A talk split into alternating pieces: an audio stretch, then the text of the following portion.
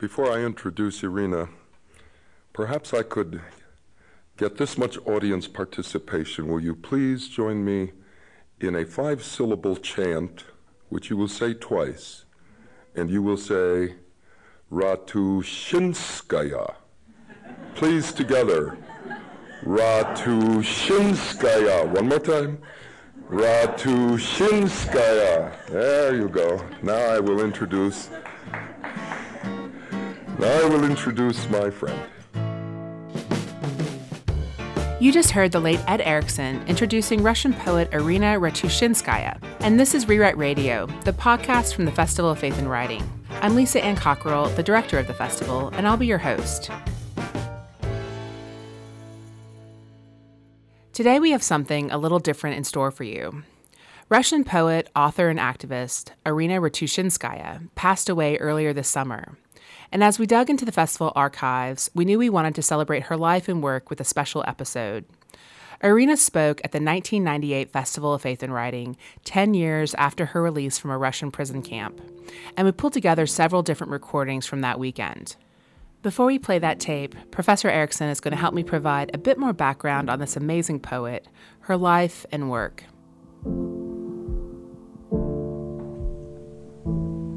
Irina served time in the Gulag archipelago. Her crimes? The first one listed, and I quote, was authorship of poetry. Another was authorship of, I quote again, documents in defense of human rights. Irina was recruited by the KGB to serve as a spy and turned them down. She began writing poetry in earnest in her 20s after she was fired from her job as a teacher for refusing to discriminate against Jewish students. She took up human rights work with her husband, a physicist and fellow activist, and was sentenced to forced labor in a camp in 1983, shortly after her 29th birthday. Irina has written several volumes of poetry, two books of memoirs, and a novel. When in prison, she wrote with a matchstick on bars of soap, memorized the words, and washed the evidence down the drain. During her nearly four years in the labor camp, she managed to smuggle out some 250 poems, writing them on four centimeter wide cigarette paper.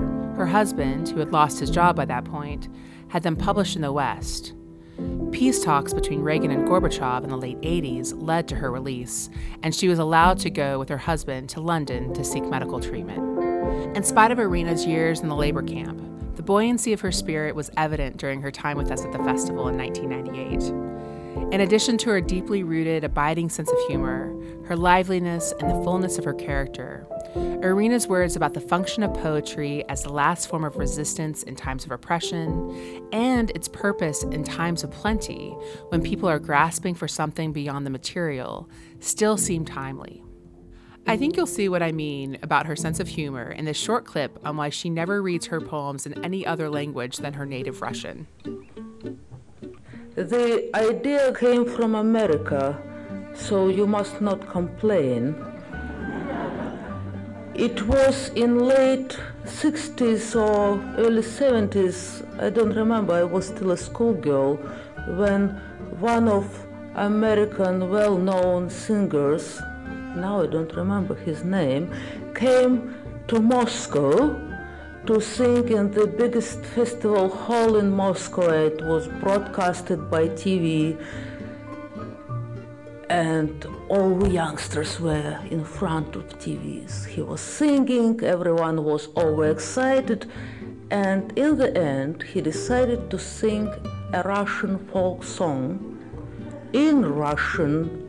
It was a very good old song about love, about death, and he sang it with such feeling, with heavy American accent. We screamed with laughter in front of TV, and so did the audience in the festival hall. I could see it. And since then, I decided I shouldn't read my poems in any foreign languages.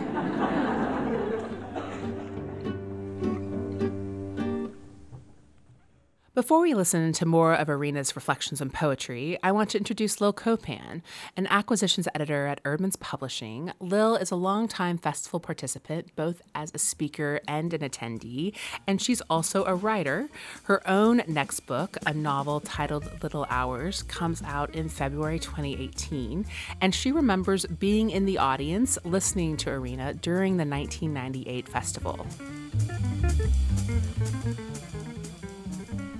Well, thanks so much for joining me here today, Lil. Often I ask people, um, where did I find you today? And um, it's a little unusual today because you're actually here in my office. I'm so glad to be in your office, especially after circuitous uh, trips down the hallways to exactly. find it. But. We're in a round building, so you had to find me today. Thank you. Um, well, today's episode of Rewrite Radio is also a little different because we're going to be weaving together recordings from multiple sessions from the 1998 Festival of Faith and Writing featuring the poet Irina Ratushinskaya or how would you pronounce it? You school me on how to pronounce her name. I, have heard two pronunciations. One is Ratushinskaya and one is Ratushinskaya. And you grew up in a Russian-speaking household, so um, we'll we'll defer to your, to your pronunciation there.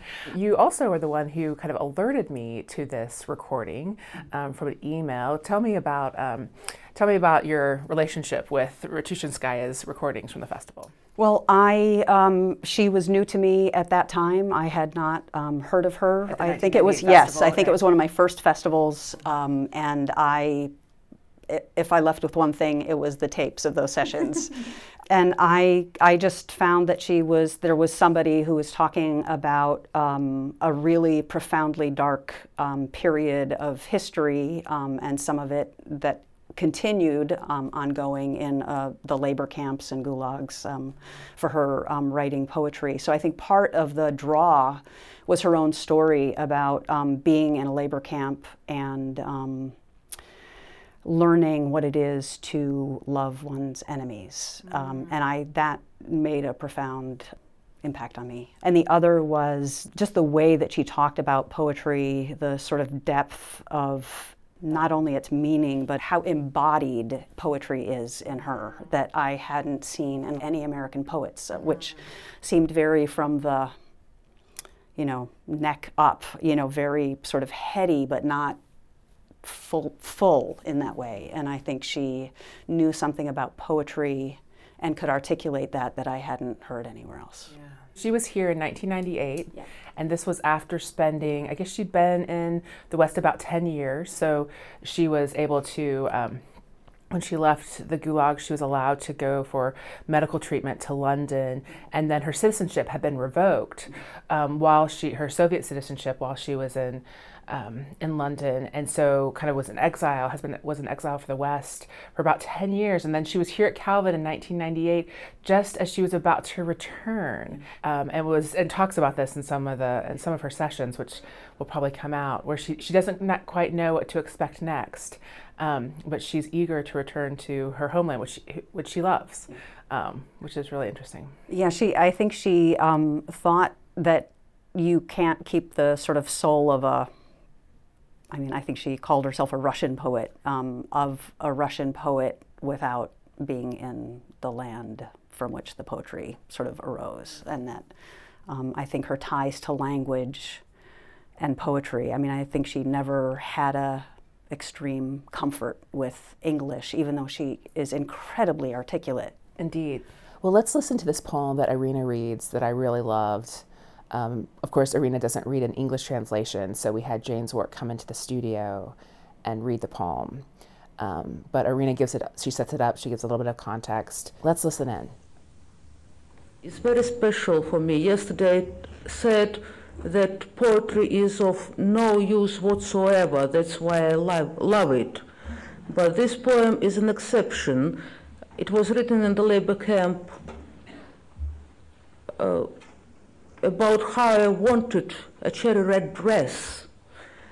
And it was smuggled down that published in the West, translated, before I was released. When I came to England, people having have read this poem started giving, giving me cherry red dresses in all sizes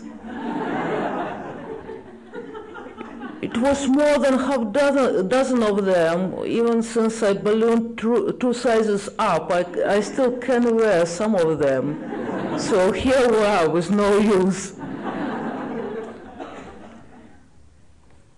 Some people's dreams pay all their bills.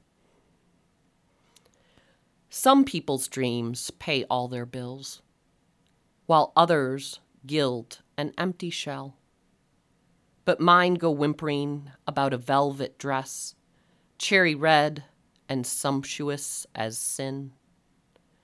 Oh, inaccessible, not of our world, nowhere to get you or to put you on, but how I want you. Against all reason's reproaches, there, in the very narrows of the heart's recesses, flourishes the poison of heavy folds and obscure embroidery, the childish, flouted right to beauty, not bread, not domicile, but unbleached royal lace, in spiraled rings, sly ribbons, but no. My day is like a donkey, bridled, laden, my night deserted like the prison light. But in my soul, it's no good. I am guilty. I keep on sewing it, and in my mind I make the thousandth stitch as I do up my anorak and try on my tarpaulin boots. In Russian, it sounds like that. Кому мечта по всем счетам оплатит, Кому позолотит пустой орех, А мне скулит про бархатное платье, Вишневое и пышное, как грех. О, недоступное не нашей жизни, И негде взять, и некуда надеть, Но как мне хочется, резонная укоризни наперекор, Там в самой тесноте сердечных закутков — Цветет отрава тяжелых складок, темного шитья, Ребяческое попранное право на красоту. Ни хлеба, ни жилья, Но королевских небеленых кружев, Витых колец, лукавых лент. А нет, мой день, как ослик, Взнуздан и нагружен, А ночь пустынна, как тюремный свет. Но я в душе, что делать? виновата. Все шью его, и тысячный стежок кладу в уме, застегивая ватник и меряя кирзовый сапожок.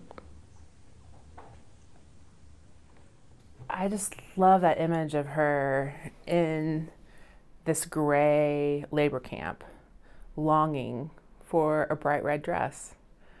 Um, and in some ways it f- felt to me as we were actually to our whole staff as we were prepping this episode as a kind of metaphor for um, poetry itself uh, and the and the ways in which she was reaching out for the kind of beauty of language um, in the midst of a kind of pummeling experience that some might argue why why poetry at all in this moment why that I, I think for her, poetry is hope. I mean, it's the, it is maybe gray may be the color of hope, but I think poetry is the language of hope mm. that she um, continues in. Um, the ways that she talks about um, everything from forgiveness to life in prison carries a really um, a profound, not a denigrating humor, but this sort of really um, a humor that I haven't really seen in this country before.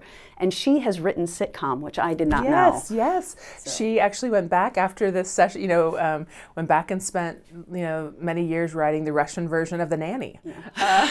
Uh, and I think that sense of humor and even that ability to, um, to, to dwell in the kind of light-hearted even superficially humorous part of life.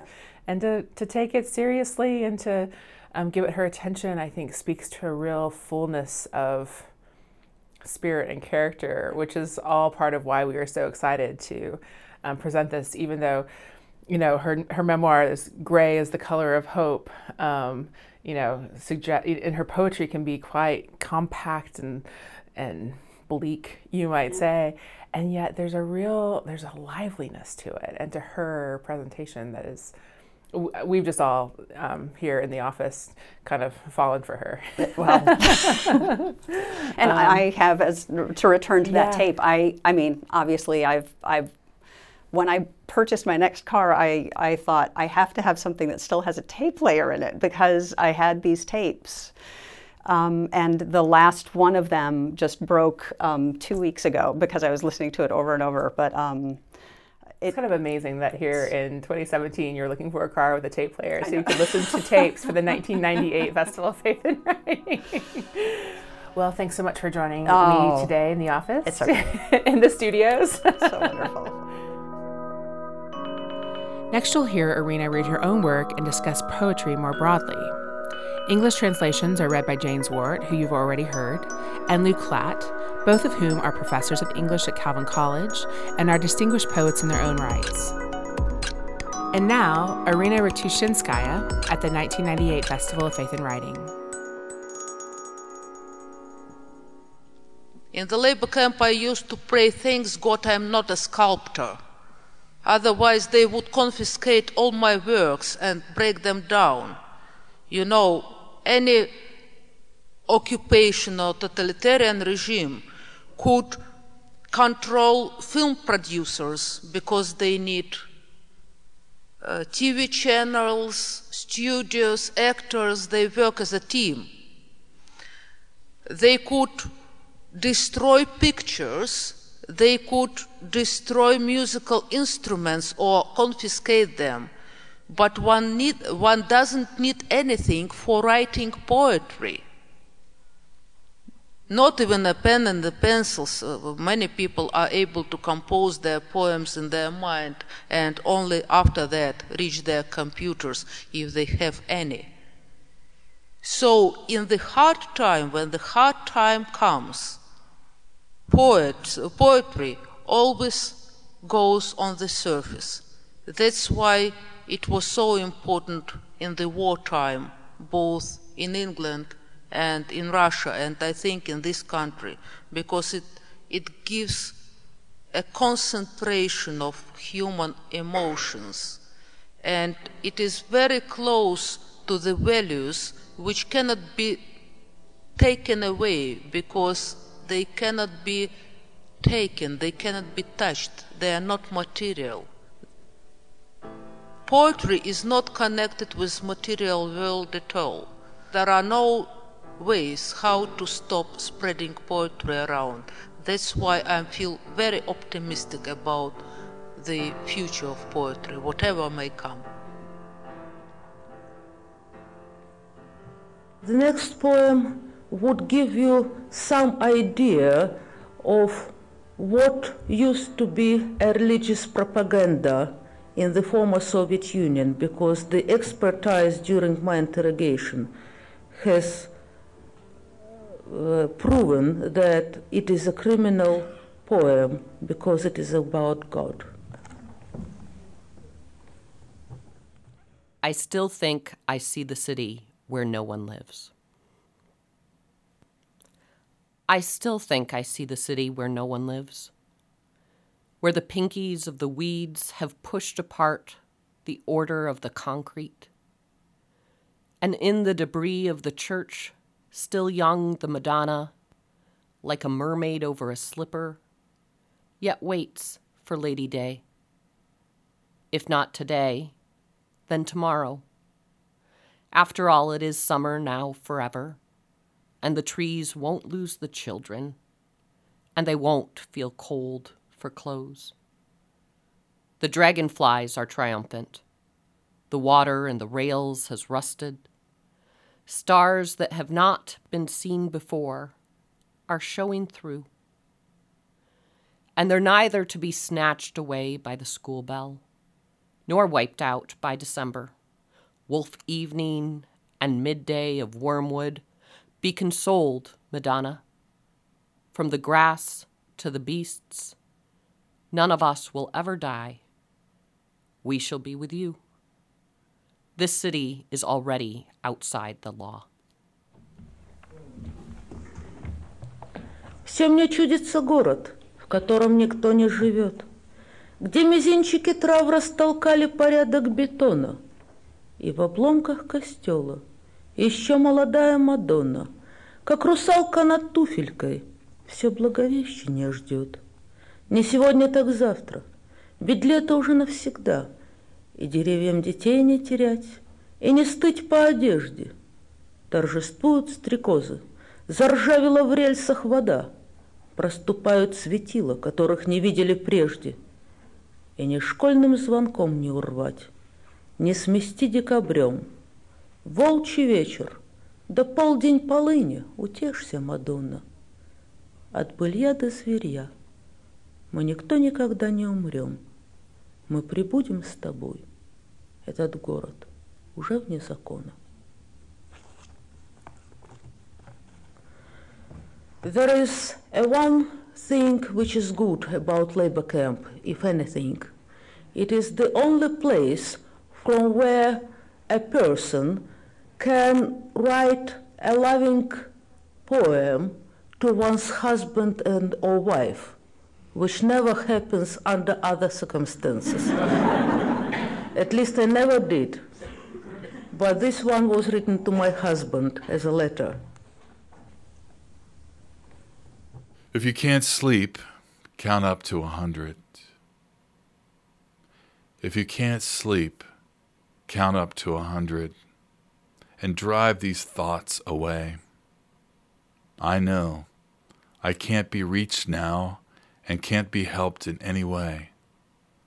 So don't tear as you burn in a night fever the white bandage of your last sleep. Perhaps I will soon come back again and then you will recognize me. I'll be a child or a bush, with hands more tender there are none, and you must invent a story for me with a happy ending, and true. I will be grass or sand, so I'll be warmer to embrace. But if I'm a hungry dog, you must feed me. Like a gypsy woman, I'll catch at your sleeve or hurl myself at your window like a bird. But don't chase me away when you recognize me, for I'll only have come to take a look. And one day, in snow, or perhaps in rain, you'll come across a frozen kitten, and again it will be me, and you will be granted the power to save anyone you like, in whatever trouble but by that time I will be everywhere, everywhere on your path.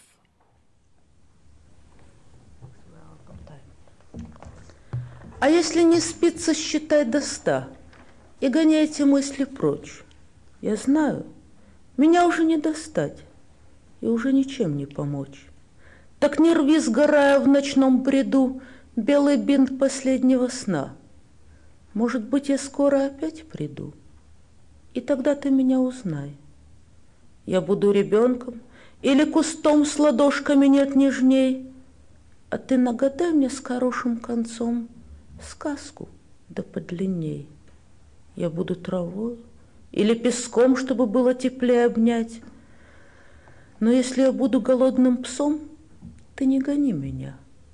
Я цыганкой дерзко схвачу за рукав или птицей метнусь к окну, но ты меня не гони, узнав, ведь я просто так, взглянуть. А однажды в снег, или, может, дождь, ты в каких-то чужих краях на котенка озябшего набредешь. И опять это буду я. И кого угодно, в любой беде тебе будет дано спасти. А я к тому времени буду везде, везде на твоем пути. You know, we're coming now to the times of wild spiritual search, both in the West and in Russia. People are interested in supernatural phenomena. people do feel that our materialistic world is not that materialistic, and the most important and the most exciting things we cannot touch, we cannot measure. And I think poetry, as well as music, evocate people's ability to enter those other worlds we're longing for since we are born. People don't simply read or listen. They, while reading or listening, they do their creative part. That's why there are no two people who, which would understand or feel the same piece of music in the same way. And the same is true about poetry. It is clear, especially when a poem is put on music later, well, after it was written, because I know examples of the same poem which was put into music in five, six absolutely different ways. And as a result, we had five or six absolutely different, emotional, different songs. Well, the only thing I can add is that the highest ambition of a Russian poet is to write a poem which would be good enough to be put into music, which would be good enough to become a song. And if this poem becomes a folk song which stays for generation, usually people forget the name of the author, and that's the highest ambition of any Russian uh, poet to be forgotten. The next two poems we're going to read would give you perhaps some idea why I'm now moving back to Russia to live there after all what I have there. The first poem was written in the day I left my city in Russia. Everything repeats itself in life. Everything repeats itself in life. Everything repeats itself. Again, the night road and the hand holding mine. Everything changes in the world. Everything changes. If you live a while longer, you'll see that the clock has stopped, and the intricate black fingers are still, and the sum of scars and insults fades from the heart, and the stepmother stands silent by her cross, and you enter the final tunnel, knowing who it is that waits. In the meantime, the night road and the ticking up of numbers, and the road, unmeasured by us, gathers in the miles. And my virgin midnight star stands high and says, When you say goodbye, take care you don't forget me.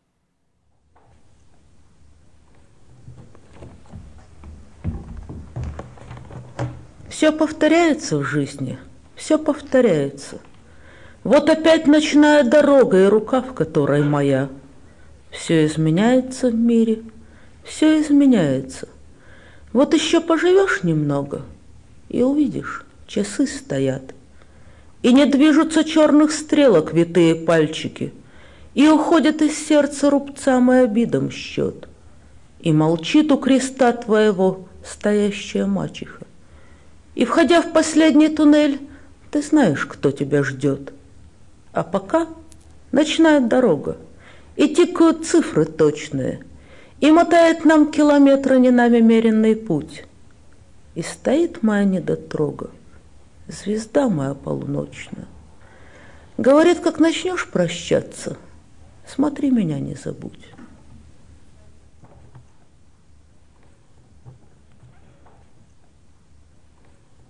We are branded with Russia by a white hot blizzard. We are branded with Russia by a white hot blizzard, by the rhetoric of dark funnels, of pits made of snow. Go away, eyeless woman, go away. Only, how are we to leave each other in infinite whirling, in our kinship in conflict with her? And when at last you break loose from the oppressive tenderness of her despotic embraces, in which to fall asleep is to do so forever, your head swims, as if in your first childish drag at a cigarette, and your lungs are torn to shreds like a cheap envelope. And then, as you wait for everything that has emerged alive from her unpeopled cold, to recover from the narcosis, to know that the angels of Russia freeze to death towards morning, like sparrows in the frost, falling from their wires into the snow.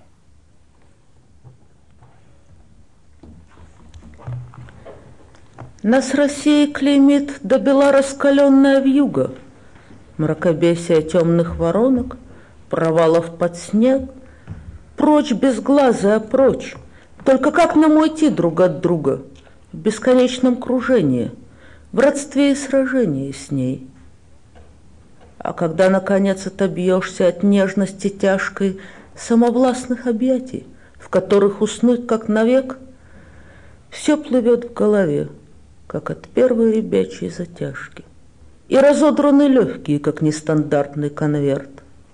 А потом ожидая, пока отойдет от наркоза все, что вышло бы живьем из безлюдных я холодов, знать, что русские ангелы, как воробьи на морозах, замерзают под утро и падают в снег с проводов.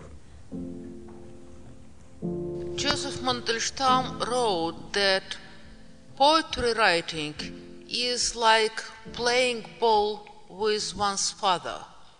It is like you throw a ball, look God, what can I, uh, what can I do? And he throws you the ball back. And it is, it is like that.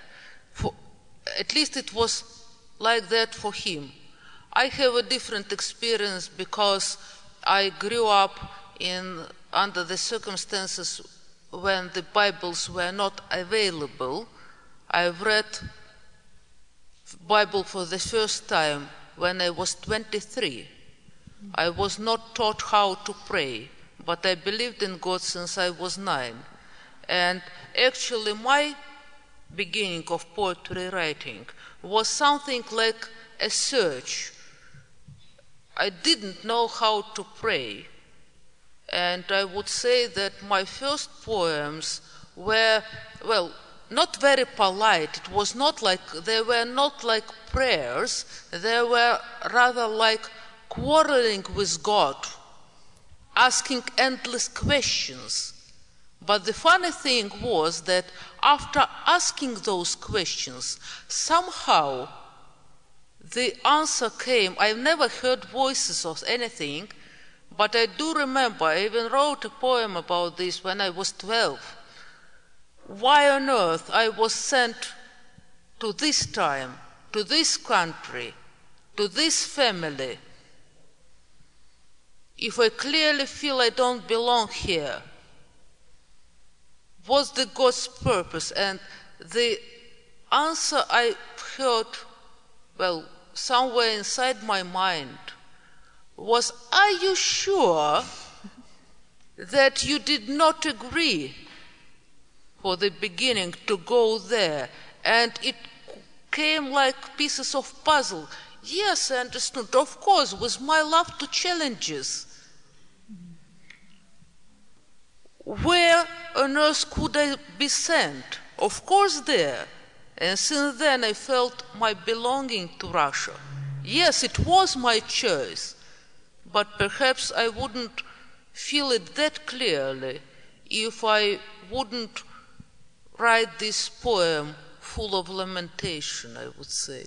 Quite honestly, I never think, when I write, I never think of poetry purpose at all. I mean, after I can talk about it, but when I read some other people's poem, it is like just when we were growing up, we all used to fly in our sleep. Do you remember the sensation? And sometimes I have a feeling that with reading or writing poetry, we're trying to do, do the same. We're trying to fly. And it is, it is of no use, of no purpose, just because we want to do it. Later, when the first sensation of this flying, I, I don't know, each good poem I come across virtually lifts me up. And I keep this flying feeling each time I reread this poem. After this, we can, after the sensation is gone, we, t- we can talk sensibly. And after this, we can think of purpose of possible readers, of uh, publishing, or or importance for the society and so on and so on. But I would say honestly, it is for me, it is only the side effects comparing with this flying sensation. That's why perhaps I sound rude, but I, I keep hearing from the editors, from other writers, that you must think of your readers, of your possible buyers of your books. I never do. When I write a poem, I don't think of reader. I think only about whom I throw the ball. And it is play, it is of no purpose. That's what I like about poetry. Of no use whatsoever.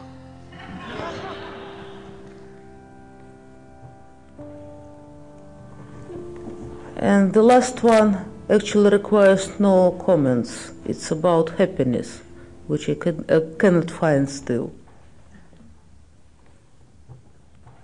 Drawing near, September has hung the stars lower. Drawing near, September has hung the stars lower, and in gales, fish splash to them with their fins. At night, the callous waves grind stone, and the houses of the shores hide and silently listen. A petal of space has curled up and lain down with the bay. The hills have risen like dogs with quietly bristling hides. A man sits drawing shapes in the sand. In a couple thousand years, you'll find out how to be happy.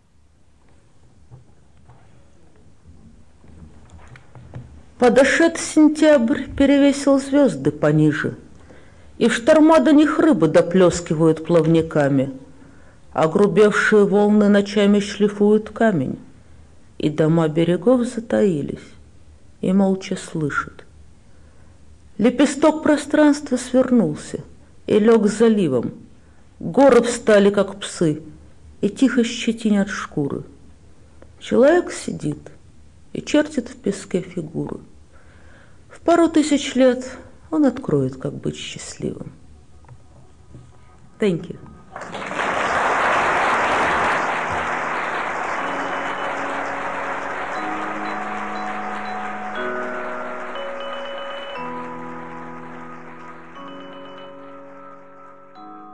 Irina also spoke to undergraduates in a Calvin College chapel during the 1998 festival here she shares what she learned about her faith during her experience in prison, especially as it relates to guarding against bitterness, loving one's enemies, and coming together with people who harbor different religious convictions.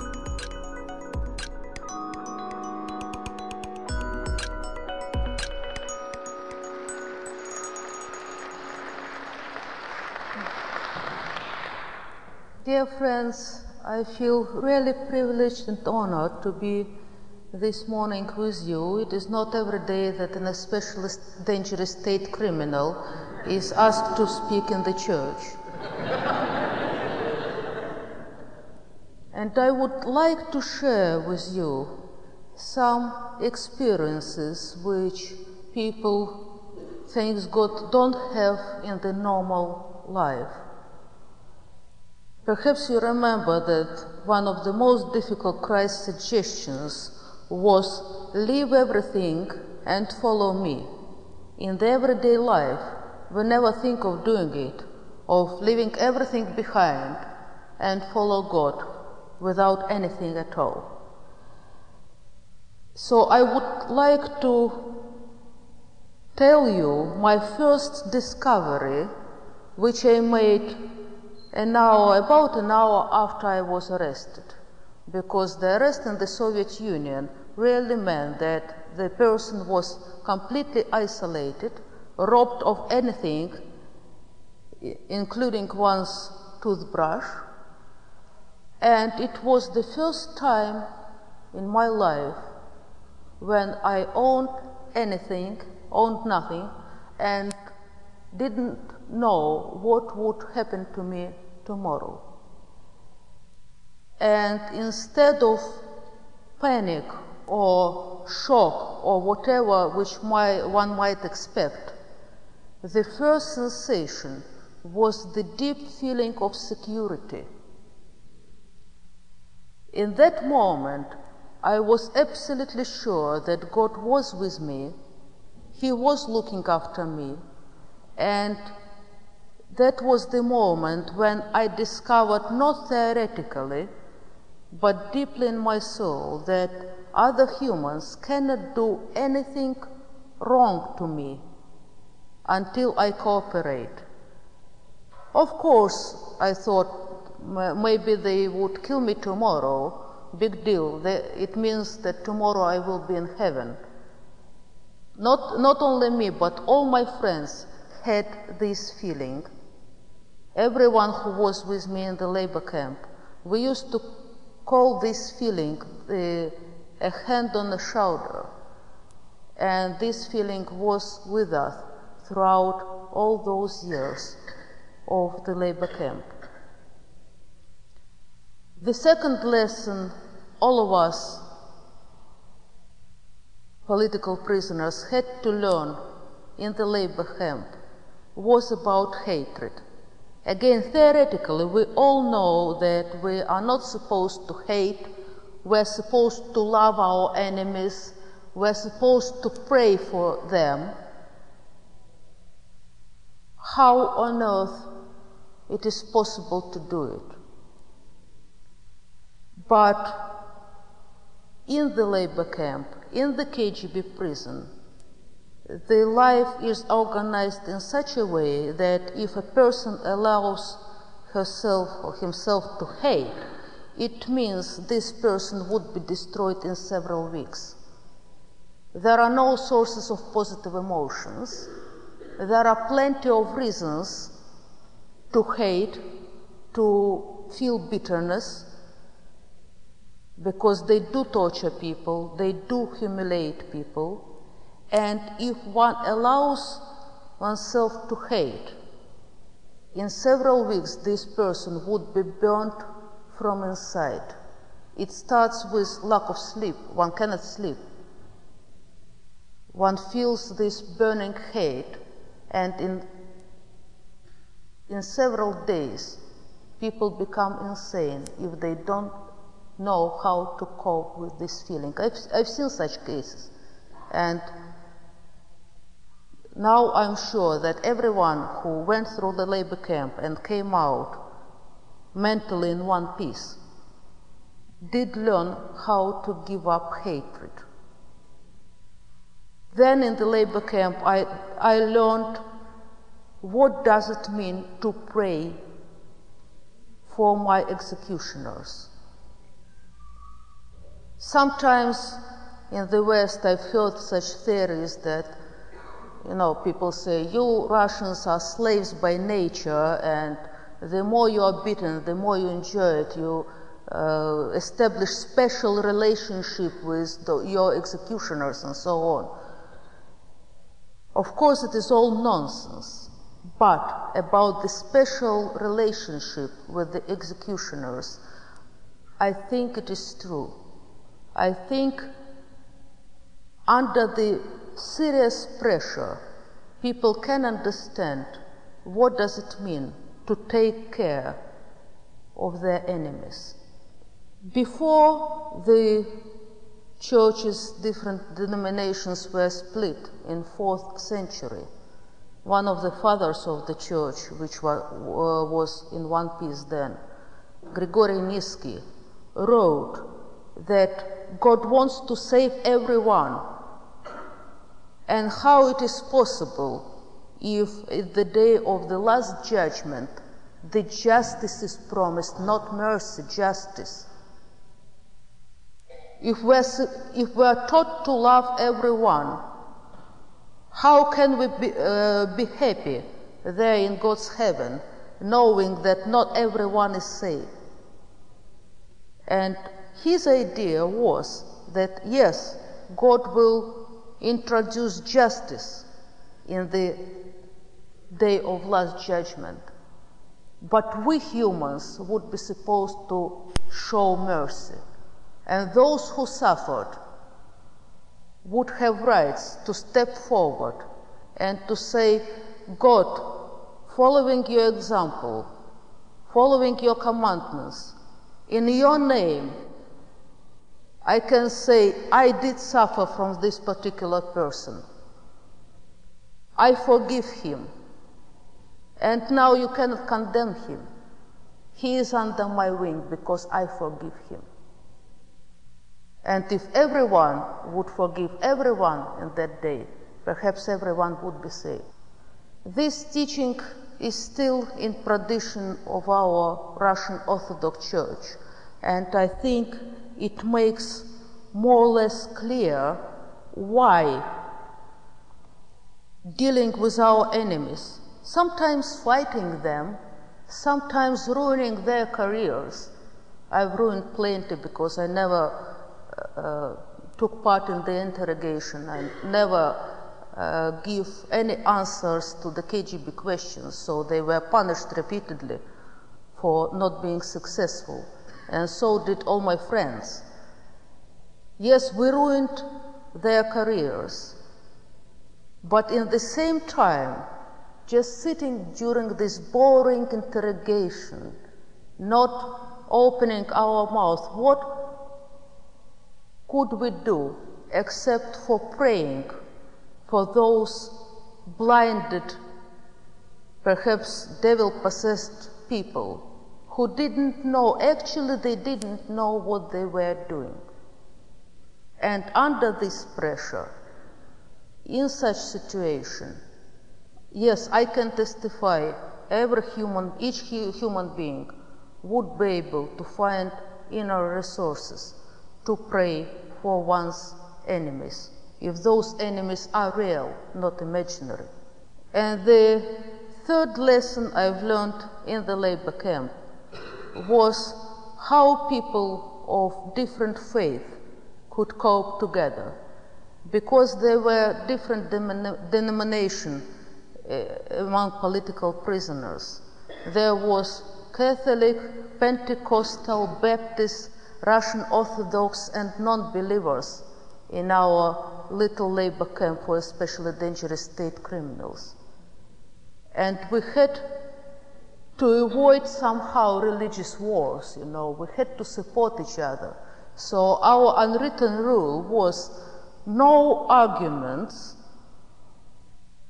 It must be something higher that, than our understanding about God. And let's be directed by this real God's existence, not by our understanding of it. As a result, avoiding all contradicting each other in religious points, we celebrated Christmas twice and Easter twice and all religious holidays of various congregations, and I would say we had more holidays than any other family, usually with a slice of bread and mug of water, or, or even without. But we did feel the joy and warmth, and we could pray together.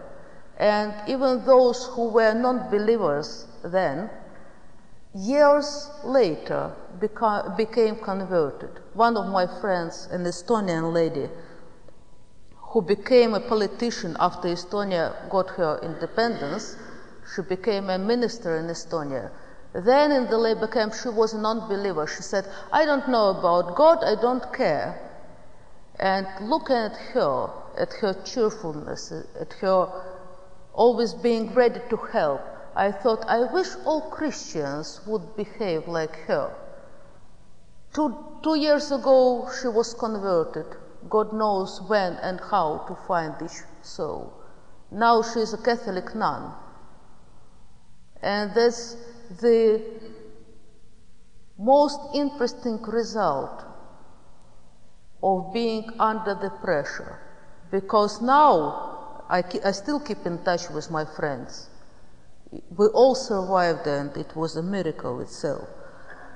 Now I can say that everyone of our team does believe in Jesus Christ now. We still belong to different denominations. We still feel like relatives. And we still remember this lesson. If we leave everything and follow the Christ calling, all fears would disappear. Nothing wrong would ever happen with the person. And it gives us strength to do it again and again in different situations. For instance, now I'm going back to Russia to live there. I don't know what on earth to expect now in my country. But it gives us strength, I think, to the moment when we'll hear this calling for the last time. Leave everything and come to me. And this last time would not be death, it would be not total destruction. It would be eternal love, God's glory, and His kingdom. Thank you.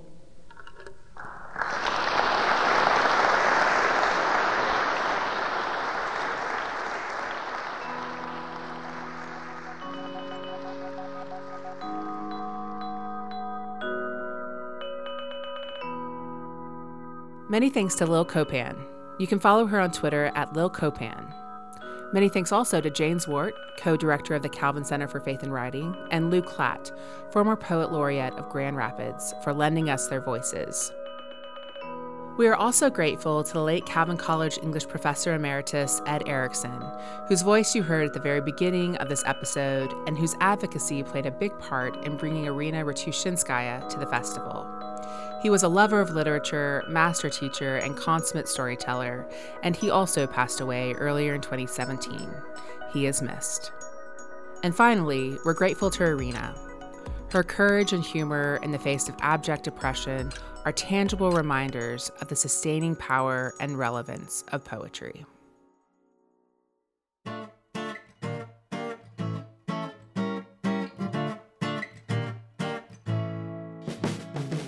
Rewrite Radio is recorded at the Festival of Faith and Writing on the campus of Calvin College and is a production of the Calvin Center for Faith and Writing. Today's episode was produced by John Brown, Amanda Smart, and yours truly. Our team includes Sarah Bass, Peter Ford, Gwyneth Finley, Don Hedinga, Jennifer Holberg, Scott Jose, Bob Hudson, Lou Klatt, Deborah Rienstra, Sarah Turnage, Chloe Sellis, Isabel Sellis, Deborah Visser, and Jane Zwart.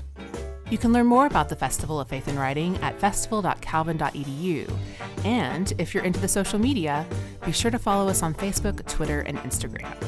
If you like what we're doing here on Rewrite Radio, please leave us a review on iTunes. It helps other people discover the show, and we are so grateful. Also, we've got 26 years of festival recordings to explore here on Rewrite Radio. And if you've been at some of these festivals and have a favorite session or two that you are especially excited to hear on this podcast, just shoot me an email at ffw at calvin.edu and tell me about them. Just put Rewrite Radio in the subject line. Thanks for listening to Rewrite Radio. I'm Lisa Ann Cockrel, back soon with more from the Festival of Faith and Writing.